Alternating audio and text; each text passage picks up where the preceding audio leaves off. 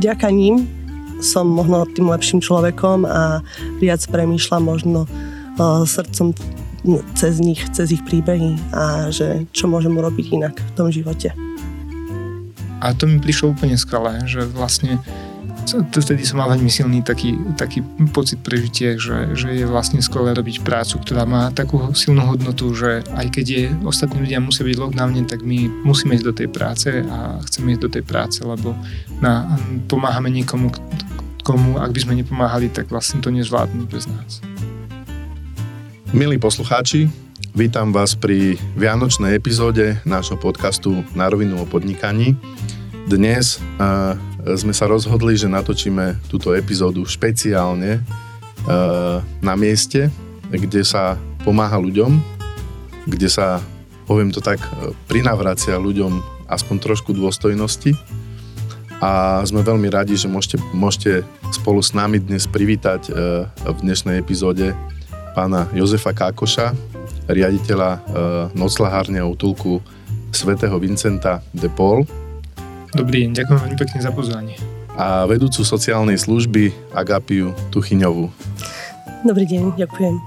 Dnešným podcastom vás budem sprevádzať ja, e, William Bendik pri mikrofóne a vítam e, našu kolegyňu, ktorá sa špecializuje na psychologické podcasty E, Simonu Hanovu. Pozdravujem našich poslucháčov, ahojte. Prečo sme sa rozhodli dnes tú epizódu natočiť v takomto prostredí? Pretože každý rok e, počas Vianoc robíme špeciálne epizódky, ktoré si môžete pozrieť aj na našom kanáli YouTube a snažíme sa priniesť niečo úplne iné ako počas celého roku. Čiže dnes nebudeme ani tak rozprávať možno o tom biznise, teda vlastne vôbec nebudeme rozprávať o biznise, aj keď možno prevádzka noclahárne je z určitého pohľadu aj biznis, ale budeme sa hlavne dnes rozprávať o pomoci ľuďom. To je to, čo počas Vianoc pravdepodobne e, sa viac dotýka ľudí a hlavne najmä preto, že ide zima a že ľudia, ktorí e, sú na ulici a nemajú svoj domov, tak je to pre nich život ohrozujúca situácia. Takže skúsme začať tak e, z hurta ja oslovím Jozefa Kákoša. Ako vlastne vzniklo toto dielo? Skúste nám porozprávať o tých začiatkoch.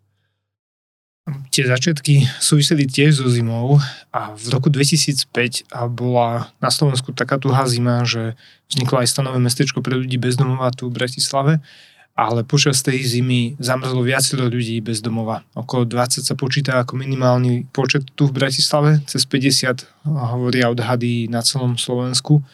A väčšina z tých ľudí, ktorí zamrzli na ulici, tam zamrzli kvôli tomu, lebo boli závislí na alkohole a v tom čase nemali kam prísť.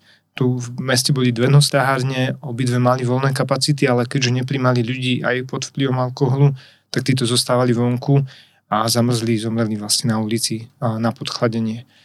Vznikol vtedy veľký taký tlak zo strany neziskových organizácií, aby sa tá situácia zmenila a aby vznikla nízkopravová háreň v Bratislave, ktorá príjme všetkých a aby sa nám táto zima 2005 neopakovala.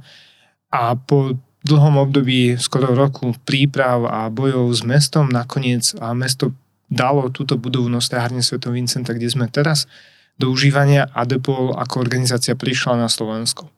My sme prišli z Anglicka, boli tu aj kolegovia z Anglicka na začiatku, ktorí nám pomohli rozbiehať nízkoprahové služby, pretože tie boli pre Slovensko vtedy úplnou novinkou, nikto tu s tým nemal priamo skúsenosť. Ale teda od 21. decembra 2006, teda pár dní pred Vianocami, Nostáharen vznikla a odvtedy funguje každý jeden deň. Ešte nie, nebol žiaden večer, kedy by neotvorila svoje brány pre ľudí, ktorí tu prichádzajú spávať. My sme dnes uh, nahrávame tento podcast v priestoroch Noslehárne. Tu ste úplne od začiatku? Úplne od začiatku sme v týchto priestoroch na Ivánskej ceste a tie priestory, ktoré teraz, v ktorých sa nachádzame, sú pôvodné. Tak to vyzerala ten Noslehárne úplne na začiatku, keď sme ju dostali. My sa snažíme priebežne tieto priestory skvalitňovať, zlepšovať, takže okrem tejto, teraz ju voláme stará časť, má nosľahárne svoju novú časť, ktorú sme rekonštruovali v 2015 a tá vyzerá už štandardnejšie a poskytuje lepšie služby ako, ako táto stará časť.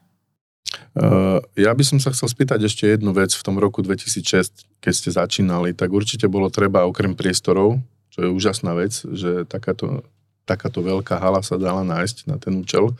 Bolo treba zohnať asi nejaké peniaze na to financovanie. To ste ako riešili? Na začiatku nám s financiami pomohli hlavne kolegovia z Veľkej Británie, ktorí tie prvé roky pomáhali pri fungovaní organizácie, potom sa pridalo aj mesto Bratislava, ale v podstate spolu s nami aj vznikala, vznikala úplne nová sekcia sociálnych služieb krízovej intervencie, určená práve pre ľudí bez domova. Takže tak ako vznikala organizácia, tak sa menil postupne aj zákon a prispôsoboval sa v skutočnosti realite týchto služieb a teraz už e, je štandardizovaný ten postup aj finančný, ale na začiatku skutočne to bolo hľadanie na oboch frontoch. A ešte by som chcel dodať, že ten pôvodný zámer bol, a tu je teda taká malá prístava pri tejto veľkej hale, a pôvodný zámer bol, že nie, nie v tejto veľkej hale bude noc háreň, ale mesto očakávalo, že ten záujem bude pomerne nízky a že nám bude stačiť prístavba, dokonca počítali s tým, že tam sa dajú iba stoličky, ľudia prídu, posadia sa, mm, presedia tam noc a ráno potom odídu zase do, do sveta. Ale jedna vec, že my sme neboli spokojní s tým riešením stoličiek, to vôbec neprináša človeku úľavu, a pokiaľ má len odsedieť noc niekde na stoličke.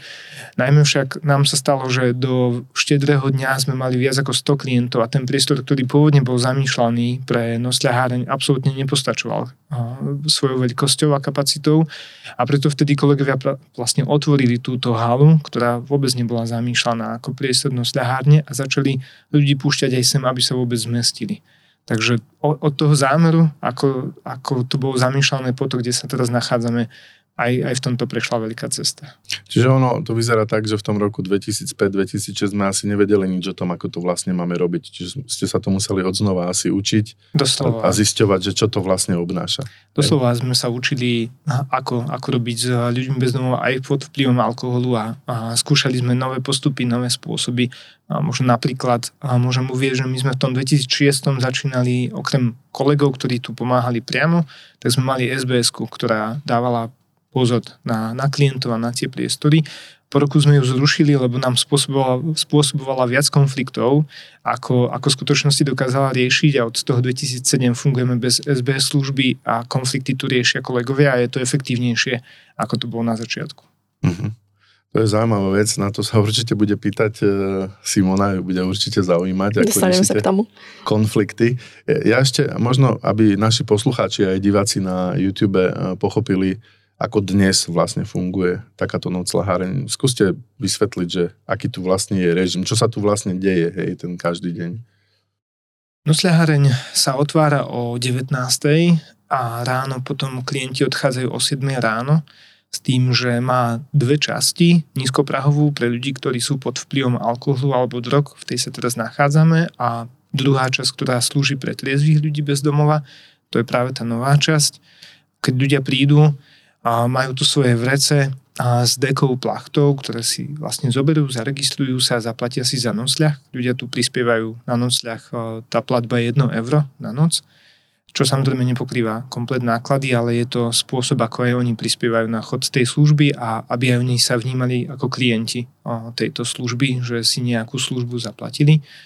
A vždy večer je podávaná večera a polievka s, s pečivom, s nejakým čajom, na ráno sú raňajky, a ľudia sa tu môžu osprchovať, je tu šatník, kde sa môžu dostať k čistému oblečeniu. Máme tu kolegov, kolegyne sociálne pracovníčky, ktoré sú k dispozícii večer alebo potom ráno, takže kto potrebuje niečo riešiť, môže sa za nimi zastaviť. Takisto nám tu raz do týždňa chodí zdravotná sestra, ktorá robí úplne tie základné ošetrenia, keďže mnohí alebo väčšina z klientov nosľahadne nemá dostupnú zdravotnú starostlivosť a toto je vlastne jediný spôsob, ako sa k nejakej starostlivosti v tejto oblasti vedia dostať.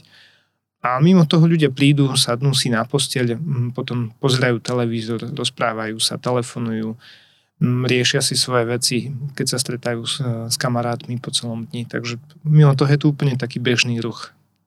Čiže to je tak, e, keď si to ľudia predstavia, že sú v nemocnici s nejakými spolubývajúcimi na izbe, len tu je tých spolubývajúcich 200, hej?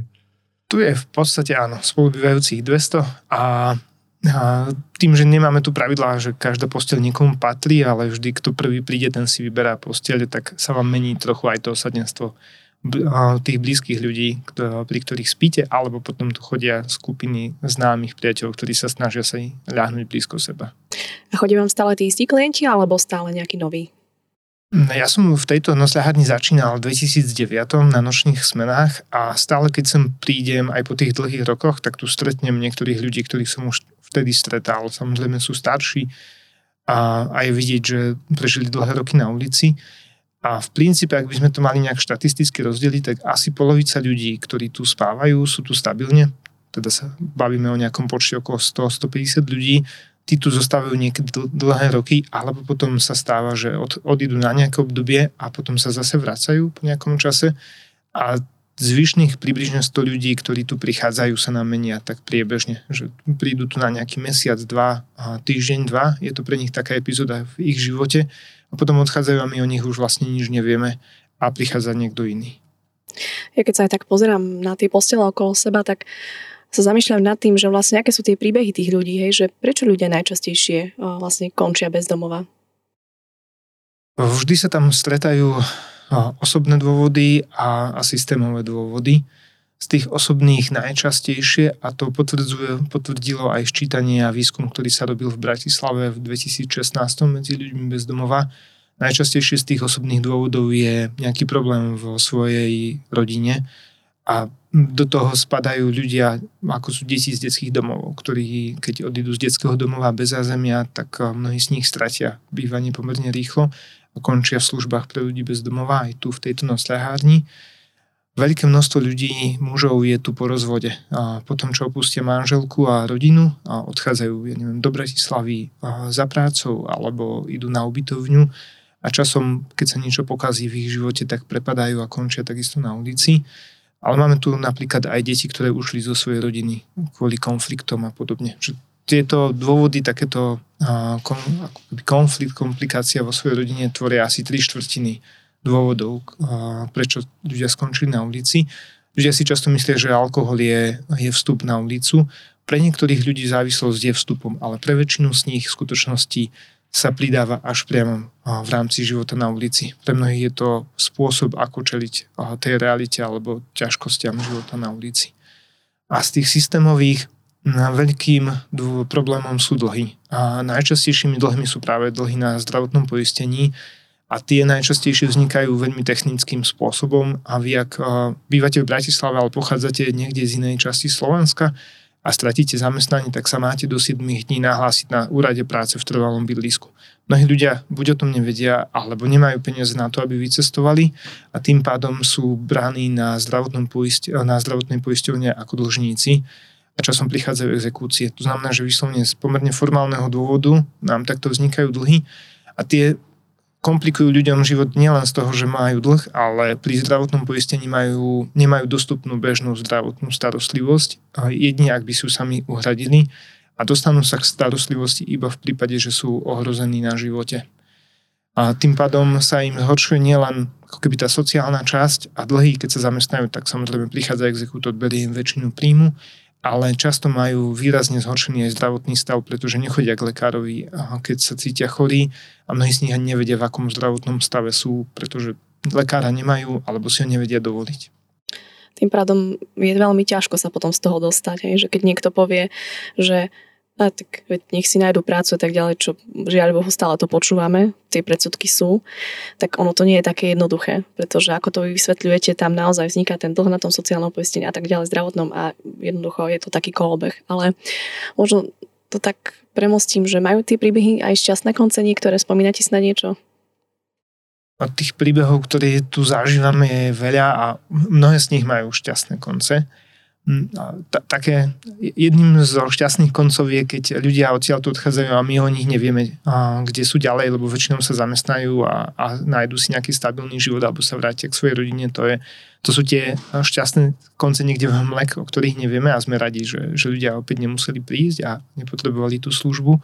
Ale máme tu mnohých ľudí, ktorí ktorí odtiaľ to sa im podarilo sa odraziť a späť do bežného života.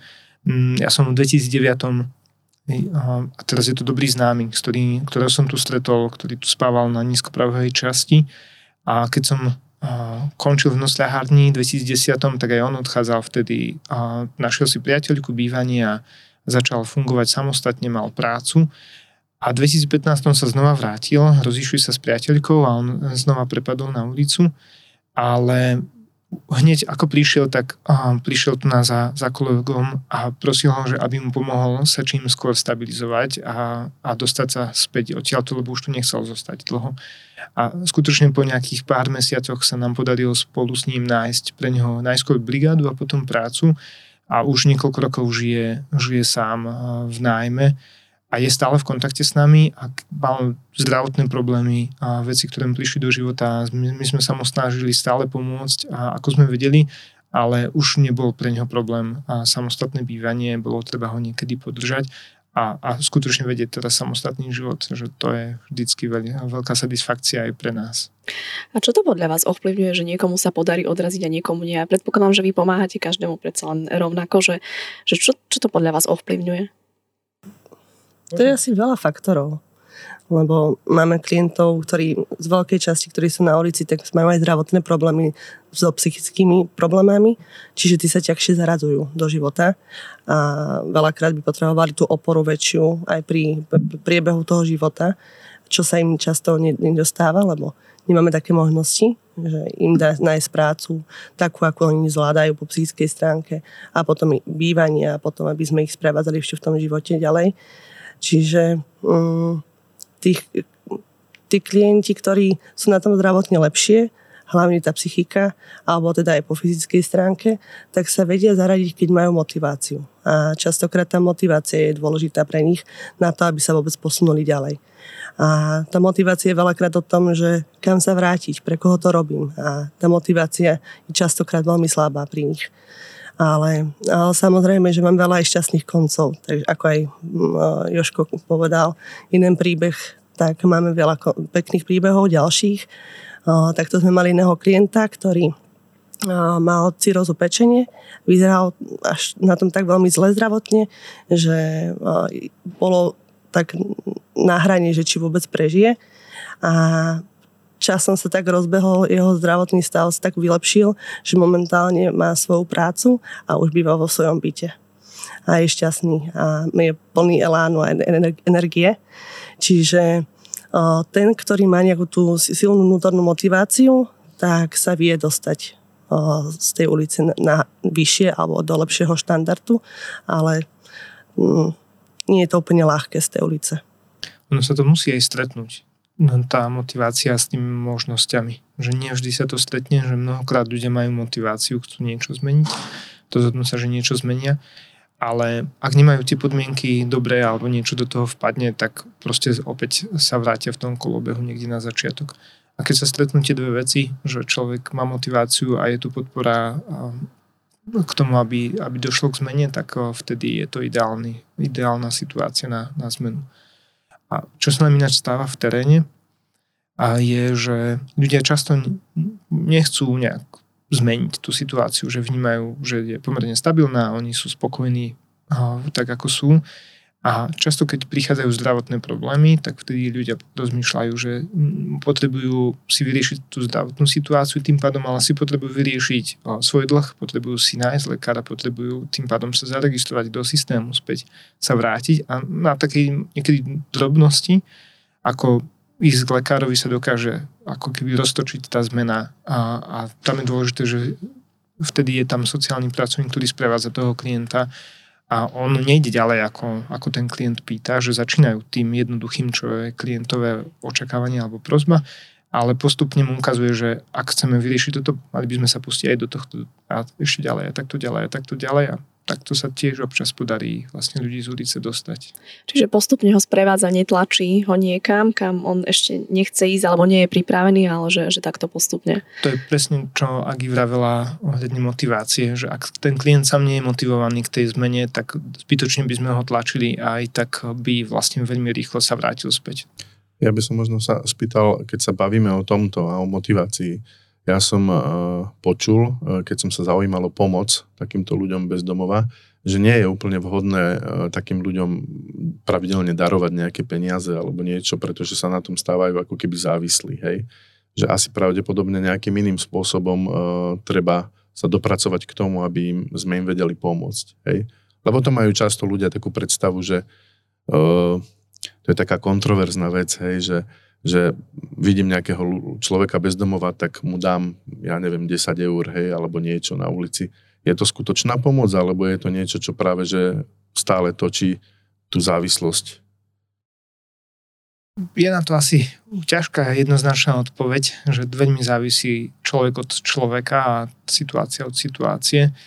A v princípe, v princípe ak nepoznáme príbeh toho človeka, tú potrebu, ktorú on má, že ak, ak na toto nie je čas, priestor a, a nemáme možnosť, tak áno, že tá jednoduchá pomoc peniazmi nie je úplne, nemusí byť najvhodnejšia, a nemusí byť a, dobre cieľená, ale ak napríklad vieme presne, že komu dávame a prečo mu dávame, že vieme, ktorým smerom to približne a, chce ísť, tak, tak môže to byť efektívna pomoc. Veľmi závisí od tej situácie princípe ale platí, že pomoc organizáciám, ktoré pracujú s ľuďmi bez domova, majú presne profesionálnych zamestnancov, sociálnych pracovníkov, ďalšie podporné skupiny alebo podporných zamestnancov, tak je efektívnejšie, pretože predsa aj pomoc ľuďom bez domova, ako sme hovorili, tá situácia nie je jednoduchá a, a dostať človeka z bezdomovectva, tak je o mnoho komplexnejší, náročnejší proces, ktorý tie organizácie vedia, lebo, lebo s ním pracujú a tým pádom, ak podporíte organizáciu, tak podporíte presne tento proces a, a teda riešenie konkrétnych prípadov, konkrétnych ľudí. V každom prípade vy máte tých skúseností veľmi veľa, hej, od roku 2006, čiže práve preto tu aj dnes sedíme, budeme sa o tej pomoci ešte baviť v dnešnom podcaste, o tom, ako môžu prispieť firmy, ako sa môžu zúčastniť, budeme sa baviť ešte ďalej o dobrovoľníckom programe, ktorý poskytujete a budeme sa baviť o tom, ako možno, že aj bežný človek sa má chovať e, k ľuďom bez domova, o tom si ešte povieme. Milí posluchači, počúvate ďalšiu epizódu, tentokrát Vianočnú, z nádherných priestorov, noclahárne svätého Vincenta de Paul. Sedí tu s nami Jozef Kákoš a Agapia Tuchyňová a rozprávame sa o tom, ako pomôcť ľuďom bez domova. Ja by som sa možno spýtal ďalšiu otázku práve vás, Agapia, že kedy vy ste prišli do tohto zariadenia, odkedy tu pracujete? Si úprimne nepamätám, aký to bol rok, lebo mne beží ten čas veľmi rýchlo odkedy som prišla sem pracovať, tak mám pocit, že to ide proste tak veľmi strašne rýchlo, že som si uvedomila, že teraz mám 30 rokov, aj, že bože, už aká som stará. Takže... Čože? som potom aj ja. No, a, ale teda no, pracujem tu už pomaly 5,5 roka mm, a, a v podstate mm, prišla som sem úplne tak nevinne.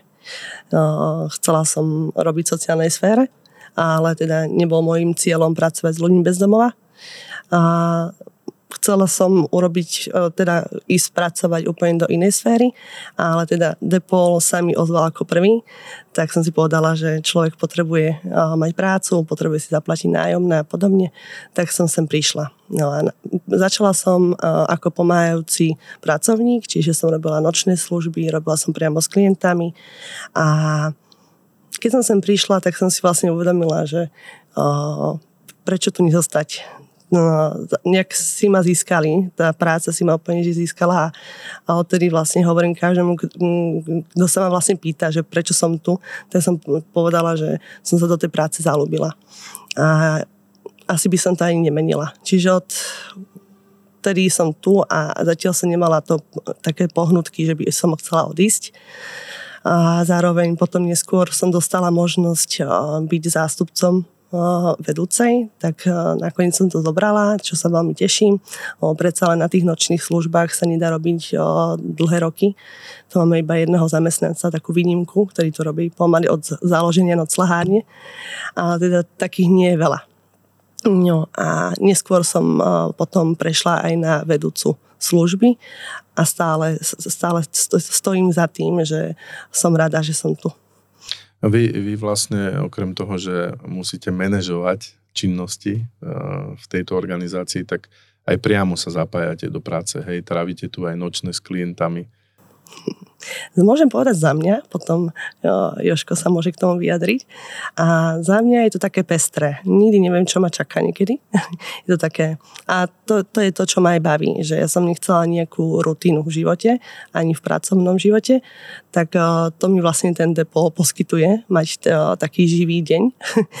a uh, zároveň som veľmi v kontakte s mojimi zamestnancami, lebo to je musím a chcem a zároveň to moja náplň. A som tu stále pre tých klientov. Čiže veľakrát komunikujeme aj s danými klientami, máme rôzne komunity, kde sa stretávame a hovoríme o ich problémoch, o nejakých ich potrebách alebo túžbách. Alebo možno si iba povieme niečo pekné medzi sebou, nejakú informáciu. A zároveň, ak sa stane situácia, že máme málo zamestnancov, tak ja alebo moje zástupkyne vstupujeme na denných alebo nočných službách. Mm, napríklad teraz na Vianoce 24. tu budem určite, to je moja taká tradícia, že som tu s nimi. Pripravíme story a podobne a večer trávime spolu. Depol má okrem nosľahárňa a útulku ďalších 6 sociálnych služieb a tie sú v rôznych častiach mesta Bratislava.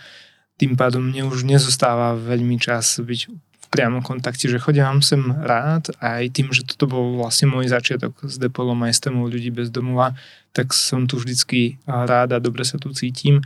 Aj s klientami, keď mám šancu byť niekedy na večernej kvôli iným povinnostiam, tak vždy sa rád stretnem, mnohokrát sa stretám s ľuďmi, ktorých stretám už dlho a, a už ich považujem za známych ale, ale už takto, že nočné alebo takúto priamu prácu už ja nestíham robiť.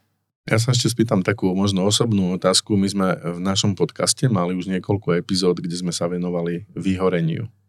Väčšinou si ľudia predstavujú, že vyhorenie sa týka nejakých strašne vyťažených manažérov alebo majiteľov firiem, ale je všeobecne známe, že práve tieto pomáhajúce povolania majú s tým veľký problém od lekárov až cez sociálnych pracovníkov a ľudí, ktorí pomáhajú ľuďom. Eh, ako s tým bojujete, nakladáte? Nemali ste niekedy pocit, že sa tam blížite, alebo máte nejaké svoje také osobné mechanizmy, ako, ako sa nedostať do takého stavu? To je... Nikto nie je prorokom, nikdy, že vyhorenie je v tomto veľmi nebezpečné, lebo sa dokáže plížiť náhle, aj keď máme pocit, že sú veci pod kontrolou, tak zrazu, zrazu sa spod kontroly dostanú. Mne veľmi pomáhajú, pomáhajú moje deti a rodina, že to je taká kotva, ktorá, ktorá ma drží a zároveň ma to nutí meniť aj to sústredenie nejakým iným smerom a, a to mi veľmi pomáha, že vyčistiť si hlavu aj po práci alebo keď potrebujem ísť na dovolenky alebo podobne. A, a takisto pohyb, šport. Asi to sú také moje dva ochranné mechanizmy ale určite sú obdobia ľahšie a obdobia náročnejšie, že zima je všeobecne veľmi náročná v tejto našej téme, takže teraz december býva taký najviac vypuklý asi a to mám každý december asi pocit, že, že na štedrý deň zhorím, ale tak zatiaľ, sa, zatiaľ to držíme v poriadku. Vy?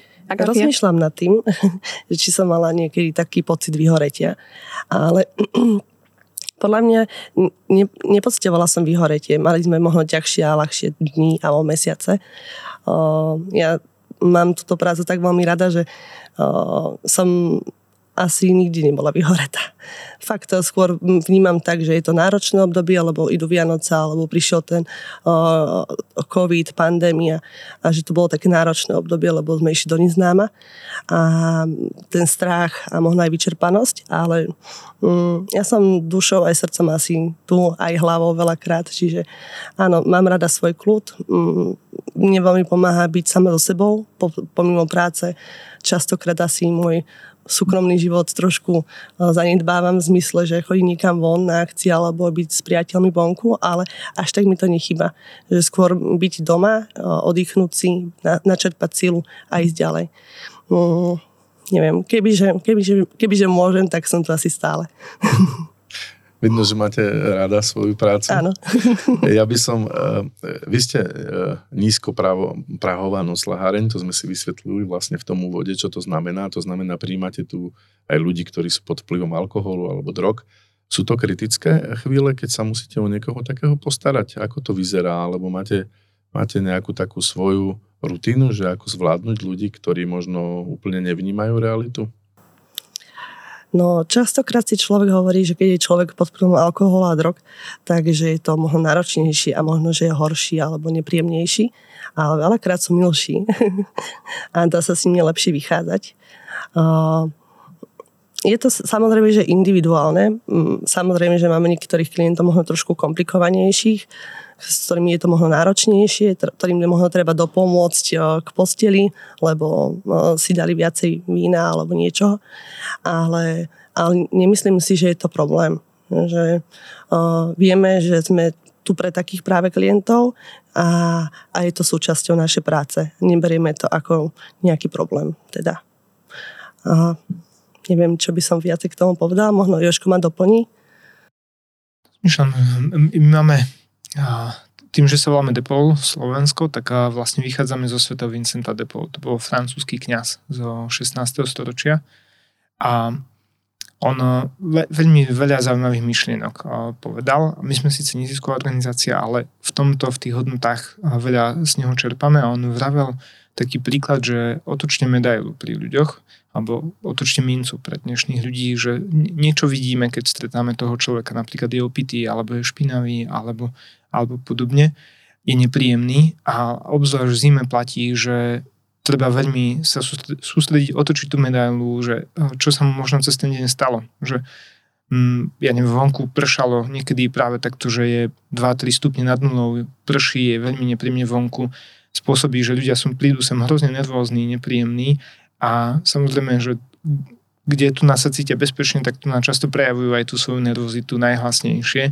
A toto sa snažíme stále s kolegami a si cez toto prechádzať, že, že treba otáčať pri tých ľuďoch tú medailu alebo tú mincu a pozrieť sa na to z druhej strany, že ten človek niečo mohol zažiť v ten deň, prečo? Prečo sa tak správa? A že to vôbec nemusí byť spätná väzba na nás alebo na to, ako sa my k nemu správame. A, a treba skúsiť sa na to trochu inak pozrieť, aby, aby sme my sa potom nevytočili alebo neboli nepríjemní a aby tá služba prebehla čo naj, najkľudnejšie, najpokojnejšie. Toto je... som, to, pardon, som chcela ešte dodať, že jak hovoril Joško, tak uh, tí, tí naši klienti v, na uliciach alebo vo svete nie sú veľmi príjmaní alebo nie každým príjmaný. Nehovorím, že všetci to tak robia, ale o, snažia sa im vyhybať, snažia sa tvariť, že to si neviditeľný človek a nie je problém. A keď prídu k nám, tak v uvozovkách sme pre nich takí akože známi o, kamaráti, nie doslova, ale o, sme ľudia, ktorí si ich vypočujú a sme také možno niekedy butlavé vrby a oni to častokrát aj používajú, že nikto ma nepočúval celý deň možno, alebo možno aj roky a prídem sem a oni ma budú počúvať, oni si ma vypočujú. Ja som aj na vašej facebookovej stránke vlastne e, čítala, že presne ako vravíte, že tam až 80% ľudí v podstate sú neviditeľní ako keby. A vy ste tam spísali aj takých 13 rád, že ako môžeme vlastne my pomôcť, keď vidíme niekoho na ulici a jedna z tých rád si pamätám, že bola, že, že vypočuť si, že, že počúvať, hej, že asi tam nedáva nejaké rady, ale proste len si vypočuť alebo, alebo spýtať sa, že čo by potrebovali. Možno ma doplníte, lebo naozaj si myslím, že to bolo veľmi prínosné, ako ste to tam spísali, ale myslím si, že stále množstvo ľudí nevie, že čo môže robiť, ako môže pomôcť napríklad človeku, ktorý je na ulici? To veľmi súvisí aj s tými financiami napríklad, že mnohokrát si myslíme, že to najcenejšie, čo vieme dať, sú peniaze. Ale ak sa pozrieme na dnešnú dobu, že pre nás, pre mnohých, veď určite sú aj výnimky, ale pre mnohých peniaze nie sú až taký problém, že niekde dať euro alebo 5 eur niekomu nie je v skutočnosti taký problém. Ale venovať 5 minút niekomu v rozhovore je o mnoho náročnejšie, lebo toho času v skutočnosti máme o mnoho menej a je to pre nás, myslím si, že vzácnejší artikel často ako peniaze. A aj v tom je tá pomoc unikátna, že ak sa rozprávam s človekom, nepomáham mu možno priamo, ale vraciam mu presne tú ľudskú hodnotu a niekedy to môže byť viac ako tých 5 eur. Nie, toto je krásna vec. Ja som vlastne chcel tak trošku premostiť uh, do toho, aby sme sa pobavili, ako môže pomôcť bežný človek. Toto je možno taký úvod do toho. Vy sa venujete aj práci v teréne. Uh, práve ste povedali, že ako, ako možno pomôcť tým ľuďom.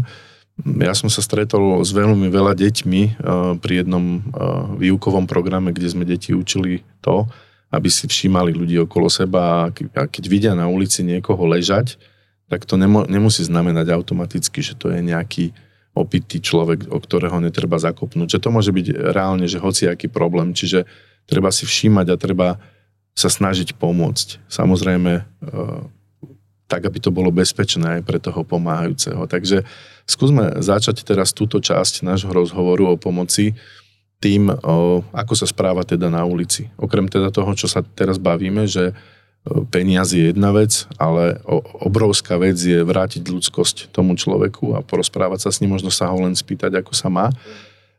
Ako by mohli postupovať ľudia, ktorí zbadajú na ulici niekoho ležať, povedzme v treskúcej zime. Čo treba urobiť?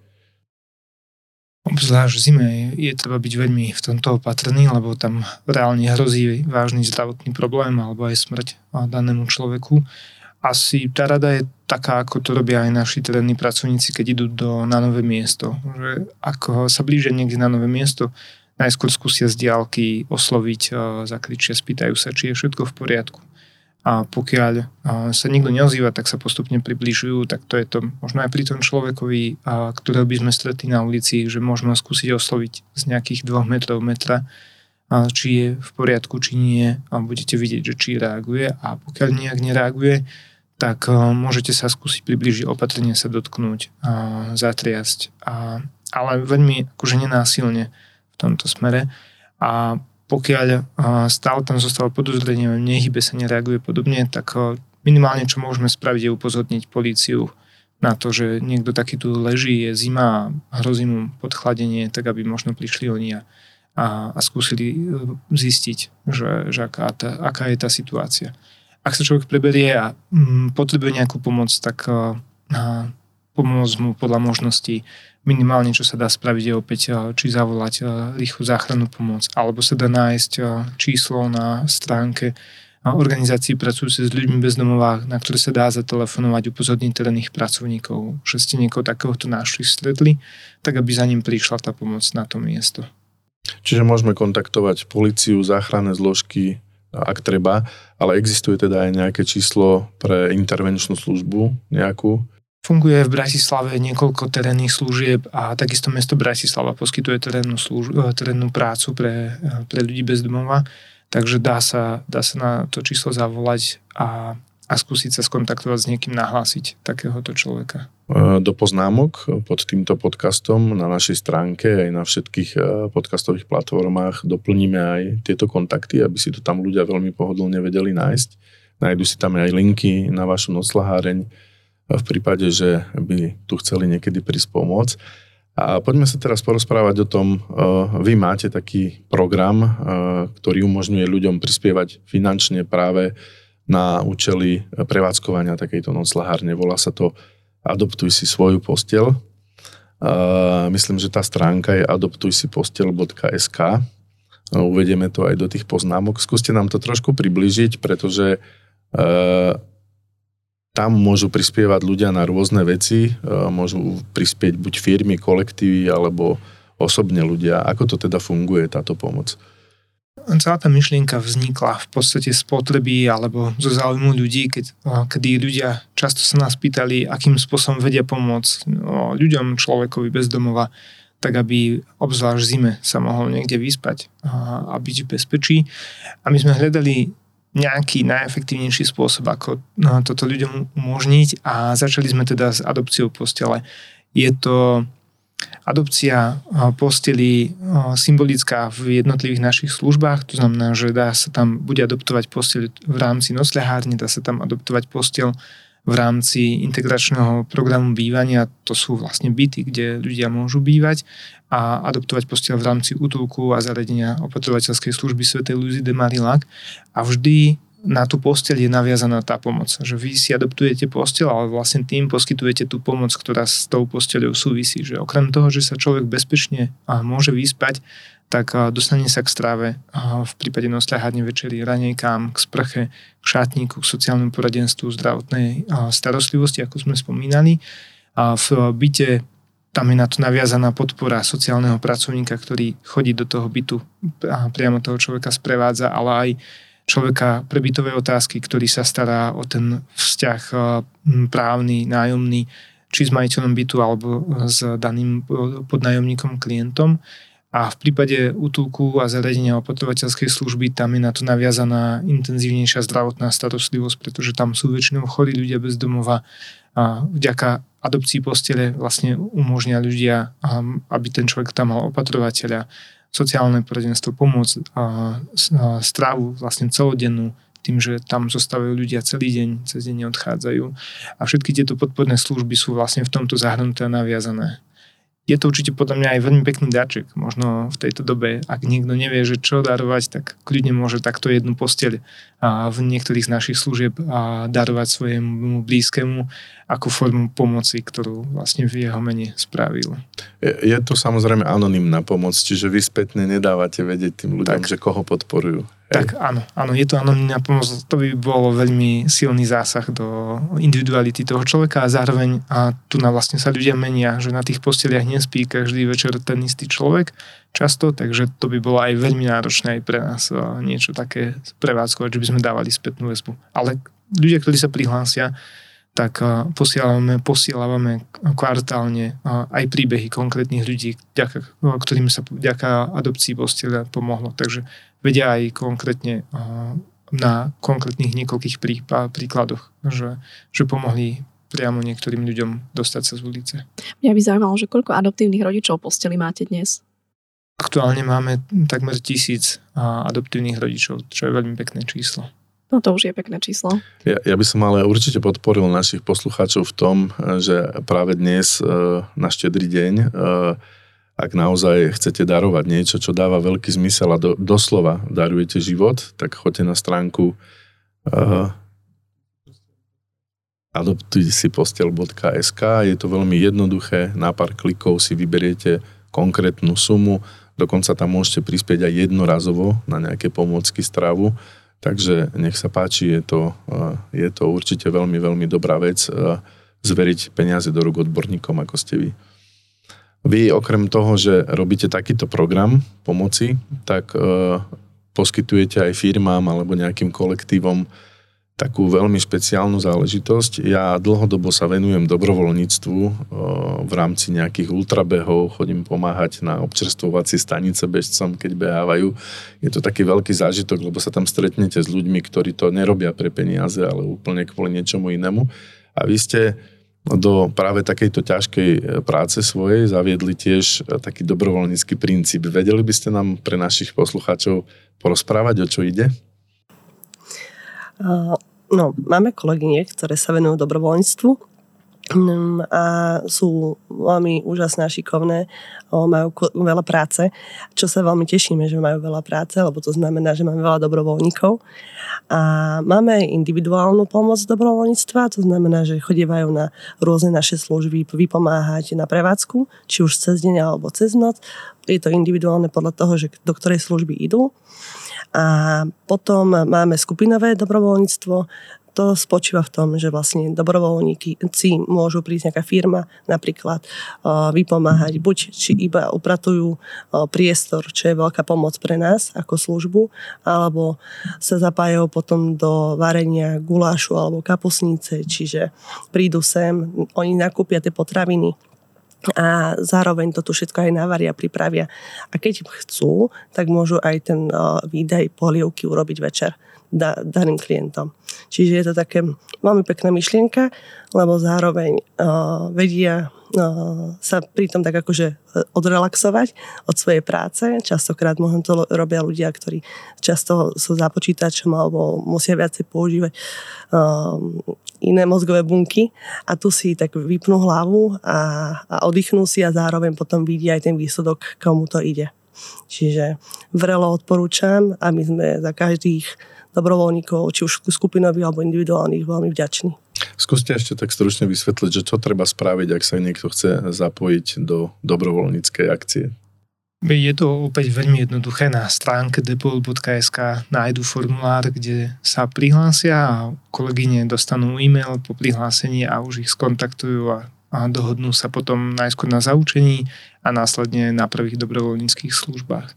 A čo sa týka dobrovoľníkov a aj gulášovania, pre nás je veľmi hodnotný ten program aj kvôli, nielen kvôli tomu, že teda ľudia dostanú kvalitnú stravu večer, a dobrú polievku a ľudia to majú veľmi radi, ale zároveň je to taký most pre nás, lebo dobrovoľníci prichádzajú sem, stretajú skutočných ľudí bez domova, vidia, že ľudia bez domova nevyzerajú tak, ako možno ich vydáme v meste, že tu je hrozne veľa ľudí, ktorých by ste v meste nevedeli o nich, že sú bez vlastného bývania a potom oni dokážu vlastne túto skúsenosť a priniesť do svojich rodín, domov alebo k svojim blízkym známym a šíriť, že to bezdomovstvo to bezdomovstvo nevyzerá úplne tak, ako, ako si ho možno na prvý pohľad predstavujú ľudia bežne v meste. Takže toto je pre nás takou druhou veľmi silnou pridanou hodnotou. A to musím len potvrdiť, lebo predtým, než som išla sem pracovať, tak ja som ani nevedela, že s koľkými už cestujem v tom autobuse a nemajú kde bývať. Keď som sem prichádzala, tak chodievala som ako pomocný pracovník, čiže som chodievala na nočné a chodievala som tým istým autobusom ako naši klienti, lebo teda nás to spájalo, že idú oni sem spinkať a ja som išla do práce. A ja som vlastne si potom uvedomila, že koľko ľudí vôbec akože nezachytím, kebyže tu nepracujem, že sú ľuďmi bezdomova. Že mm, veľakrát je mýtus v tom, že uh, klienti sú špinaví a opití a nechcú pracovať, ale zároveň je to úplne akože, nie je to úplná pravda, lebo častokrát chcú byť práve tí, ktorí sú čistí, upravení a tak, aby zanikli v, tej, v tom dave za ľudí a aby boli jeden s, s, s ostatnými akože jednotní v tom, že aj oni majú nejakú tú dôstojnosť, aj oni chcú vyzerať dobre a, a častokrát aj majú prácu. Aj keď sa tvrdí, že nemajú prácu, tak majú prácu a chcú mať prácu, lebo potrebujú žiť z niečoho. My, by sme vás práve v tento dnešný deň chceli, milí posluchači, povzbudiť k tomu, aby ste sa ozvali uh, noclehárni Vincenta de Paul. Uh, takisto v poznámkach pod podcastom nájdete kontakt kde si môžete nájsť, môžete sa prihlásiť k dobrovoľníctvu. Určite je to veľký zážitok. My sme uh, v rámci nášho uh, malého týmu uh, na rovinu online. Nie až tak malého. Nie až tak malého a zároveň sme k sebe pribrali kolegov zo spoločnosti ProSite Slovensko, ktorá umožňuje vznik takéhoto podcastu a dnes sa zúčastníme práve toho gulašovania a vy si môžete pozrieť na našom kanáli YouTube, ako také gulašovanie v skutočnosti vyzerá, môžete sa inšpirovať a určite vám doporučujeme, aby ste si to vyskúšali a prišli niekedy tuto medzi vás a, hlavne spoznali ľudí. Sme tvory spoločenské, potrebujeme sa stretávať, každý človek má svoju hodnotu, nikto by nemal byť odsudený na samotu, takže je to veľmi, veľmi pekná myšlienka na Vianoce. Ja v tejto chvíli by som možno mm, ďalej nepokračoval. Rovno to ukončíme. Máš ty ešte nejaké otázky? Ja som sa ešte chcela možno, mám dve, áno, na záver by som sa chcela možno opýtať, že a či si vy dvaja spomínate na nejaký najsilnejší moment, ako vás táto práca osobne zmenila? To, aj vás som teraz vypla, Áno. To sú také ťažké otázky. Pritom asi, asi jednoduché, ale zároveň človek sa nad tým až tak nezamýšľa. Uh, lebo tá práca vás zahotí na toľko, že vôbec niekedy nemyslíte na to, že, čo to vlastne s vami robilo. Uh, ale určite ma to posúva uh, byť lepším človekom čo si veľmi vážim, že veľakrát uh, možno naši klienti nás učia viac ako my ich a učia nás možno si prehodnotiť, aké hodnoty v živote máme a že čo je to dôležité a čo si môžeme vážiť. Ja mm, častokrát, aj teraz som bola prednávnom nachladnutá, mala som horúčky a bola som doma a ja som celý čas myslela na tých klientov, že ako sa oni musia mať zle a tedy som prežívala s nimi, že Bože, ako im pomôcť, aby nemuseli trpieť s tými horúčkami vonku, lebo ja som sama trpela. Čiže mm, ním som možno tým lepším človekom a viac premýšľam možno uh, srdcom cez nich, cez ich príbehy a že čo môžem urobiť inak v tom živote. Ja mám dva také momenty, ktoré ma napadli a jeden je, že som si uvedomil, keď ja počúvam svoje deti, že ako to, ako keby na nich vplýva to, kde robím, tak že to počujem spätne a to je pre mňa veľmi taký pozitívny silná, pozitívna silná spätná väzba, že oni sami sa snažia byť takí citliví voči ľuďom, ktorí možno nemajú všetko alebo majú problémy vo svojich životoch, či spolužiaci, keď sú z nejakých rodín, ktoré sú rozvrátené alebo majú, majú v rodinách problém, tak to mi tak dalo spätne, že, že to je vlastne veľmi pekný efekt z tej práce, ktorý som si ani uvedomila, že za tie roky, čo to prinieslo aj ku nám do rodiny. A druhý taký silný moment ma napadol s covidom a to bol veľmi silný pocit a, radosti, možno, v, tej, v tom období lockdownu, a, že robím prácu, pri ktorej nie, neexistuje lockdown a my tu potrebujeme byť pre ľudí, lebo pomáhame druhým a to mi prišlo úplne skvelé, že vlastne vtedy som mal veľmi silný taký, taký pocit prežitie, že, že je vlastne skvelé robiť prácu, ktorá má takú silnú hodnotu, že aj keď je, ostatní ľudia musia byť lockdowne, tak my musíme ísť do tej práce a chceme ísť do tej práce, lebo na, pomáhame niekomu, komu, ak by sme nepomáhali, tak vlastne to nezvládnu bez nás. Napriek tomu, že ste sa najprv tak odmlčali, tak ste priniesli teraz také silné momenty, že sa úplne tým celým zamýšľam. Že, že naozaj tá práca je síce veľmi náročná, ale zase prináša množstvo, množstvo takého pozitívneho, čo sa týka nejakého osobného rozvoja. Podľa toho, čo vás počúvam, tak som si to takto nejako vyhodnotila. Dúfam, že správne. A keďže táto epizóda sa vysiela na Vianoce, tak teda preto sa nazýva Vianočná. Ako funguje noc ľaharen cez Vianoce? Ako to vyzerá? No, 24. máme, tak ako v iných rodinách, tak bude štedrovečerná večera, čiže bude kapusnica, potom file a šalát. A po večeri máme omšu, príde sem kňaz a kto sa chce vyspovedať, predtým môže sa vyspovedať a potom je klasická omša pre klientov. Je to otvorené, nie je to niečo povinné, že teraz musí každý klient zúčastniť tej omše.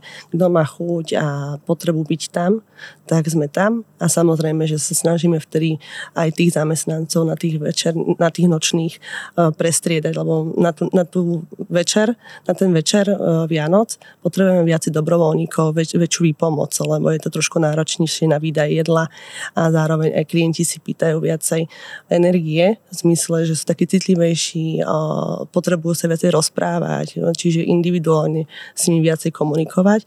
A preto mm, Ďaká tomu každý rok e, na Vianoce tu máme vždy mm, dobrovoľníkov, takisto mňa a zároveň rôznych rôzne radové sestry, ktoré nám vždy vypomáhajú. Čiže to je veľmi pekné. A potom, v čom sme špecificky, je, že 25. a 26. a 1. je štátny sviatok. Mm, a v tých časoch máme noclaháreň otvorenú aj cez deň aby naši klienti mali útočisko, že kam ísť, lebo všetko je zavreté, nikam sa nemajú kde schovať. A Čiže každý rok sa snažíme posilniť tú dennú službu. Nie iba jeden človek na tej dennej, ale dvaja. A plus dobrovoľník, ak sa nikto, nikto nájde. A venujú sa tým klientom a zároveň sa robí tá prevádzka, aby bola pripravená na večer. Čiže to je také no, vynimočné v tých našich časoch vianočných. A samozrejme, čo som zabudla povedať je, že dostávajú vianočný darček pri vstupe keď prídu. A ako taký uh, symbolický je veľký dar od možno organizácie, máme, že 24. neplatia za službu. Že máte to celé premyslené. Tak už to funguje mnoho, mnoho rokov, takže ste to asi doladili do detailov. Pokúsili sme sa čo najviac v tých našich silách, čo je to doladiť, tak aby to bolo, aby tá atmosféra bola čo najvianočnejšia aj tu na, na No, snažíme sa Mm, vnímať tie nejaké tie sviatky alebo aj čo možno nie je úplne že vianočné, ale zároveň, že aj keď majú narodeniny, tak sa snažíme uh, si na to vždy spomenúť a vďaka nášmu systému, lebo však veľa ľudí tu chodí k nám, čiže by sme si ich nezapamätali, ale uh, náš uh, taký ubytovací systém nám vyhadzuje ľudí, keď uh, majú v ten deň narodeniny a my im mu vieme zagratulovať a zároveň aj v ten deň má uh, zadarmo no, noclách, to znamená, že tu môže spať jeden deň zadarmo. A on sa tak vždy poteší, že mu niekto priamo zagratuluje, že si na ňo niekto spomenul. Čiže no, veľa veľakrát tie slova a ten záujem je viacej než mm, dary, a peniažky. Štedrý deň, Vianoce, všetko je to o láske, o radosti. Vy ste teraz povedali krásne veci. vy ostatní poslucháči pri uh, telefónoch alebo kdekoľvek na YouTube, na podcastových platformách sa viete kedykoľvek zapojiť, či už na diálku alebo priamo osobne tu. Ak budete dnes si sadať k štedrovečernému stolu, tak si spomente, že sú ľudia, o ktorých sa treba postarať. Ja vám veľmi pekne ďakujem. Pozdravujem všetkých z noclahárne svätého Vincenta de Paul v Bratislave Ďakujem veľmi pekne e, našim dnešným hostom, Jozefovi Kákošovi, riaditeľovi. Ďakujem veľmi pekne, pekný deň. Agapi Tuchyňovej, vedúcej sociálnych služieb. Ďakujem. Milí poslucháči, dnes ste počuli e, špeciálnu vianočnú epizódu e, z týchto nádherných priestorov v Bratislave. My samozrejme sa na chvíľočku odmlčíme na konci roka, ale na budúci rok môžete očakávať opäť veľa, veľa nových tém. Budeme tu stále s vami. Okrem podcastu Na rovinu o podnikaní sme pridali do nášho repertoáru aj podcast Na rovinu o peniazoch. Takže ak chcete vedieť narábať s peniazmi a možno sa vyhnúť takej dramatickej situácii, o ktorej sme dnes hovorili, že jedného dňa kvôli technickej a administratívnej chybe prídete o peniaze, tak nás počúvajte, buďte s nami a budeme sa tešiť e, na ďalšie a ďalšie zážitky. Ja len ešte doplním, že samozrejme v mene celého týmu na rovinu vám chceme poprieť čo najpohodovejšie Vianočné sviatky a potom aj šťastný vstup do nového roka, lebo tým na rovinu nie sme len my dvaja, sú to ostatní moderátori a množstvo, množstvo ľudí, ktorí sa na tom podielia. Takže, takže tak a samozrejme ďakujem aj spoločnosti ProSite, že vďaka nej môžeme pre vás tvoriť tento podcast. Počujeme sa opäť v novom roku. Do počutia. Do počutia.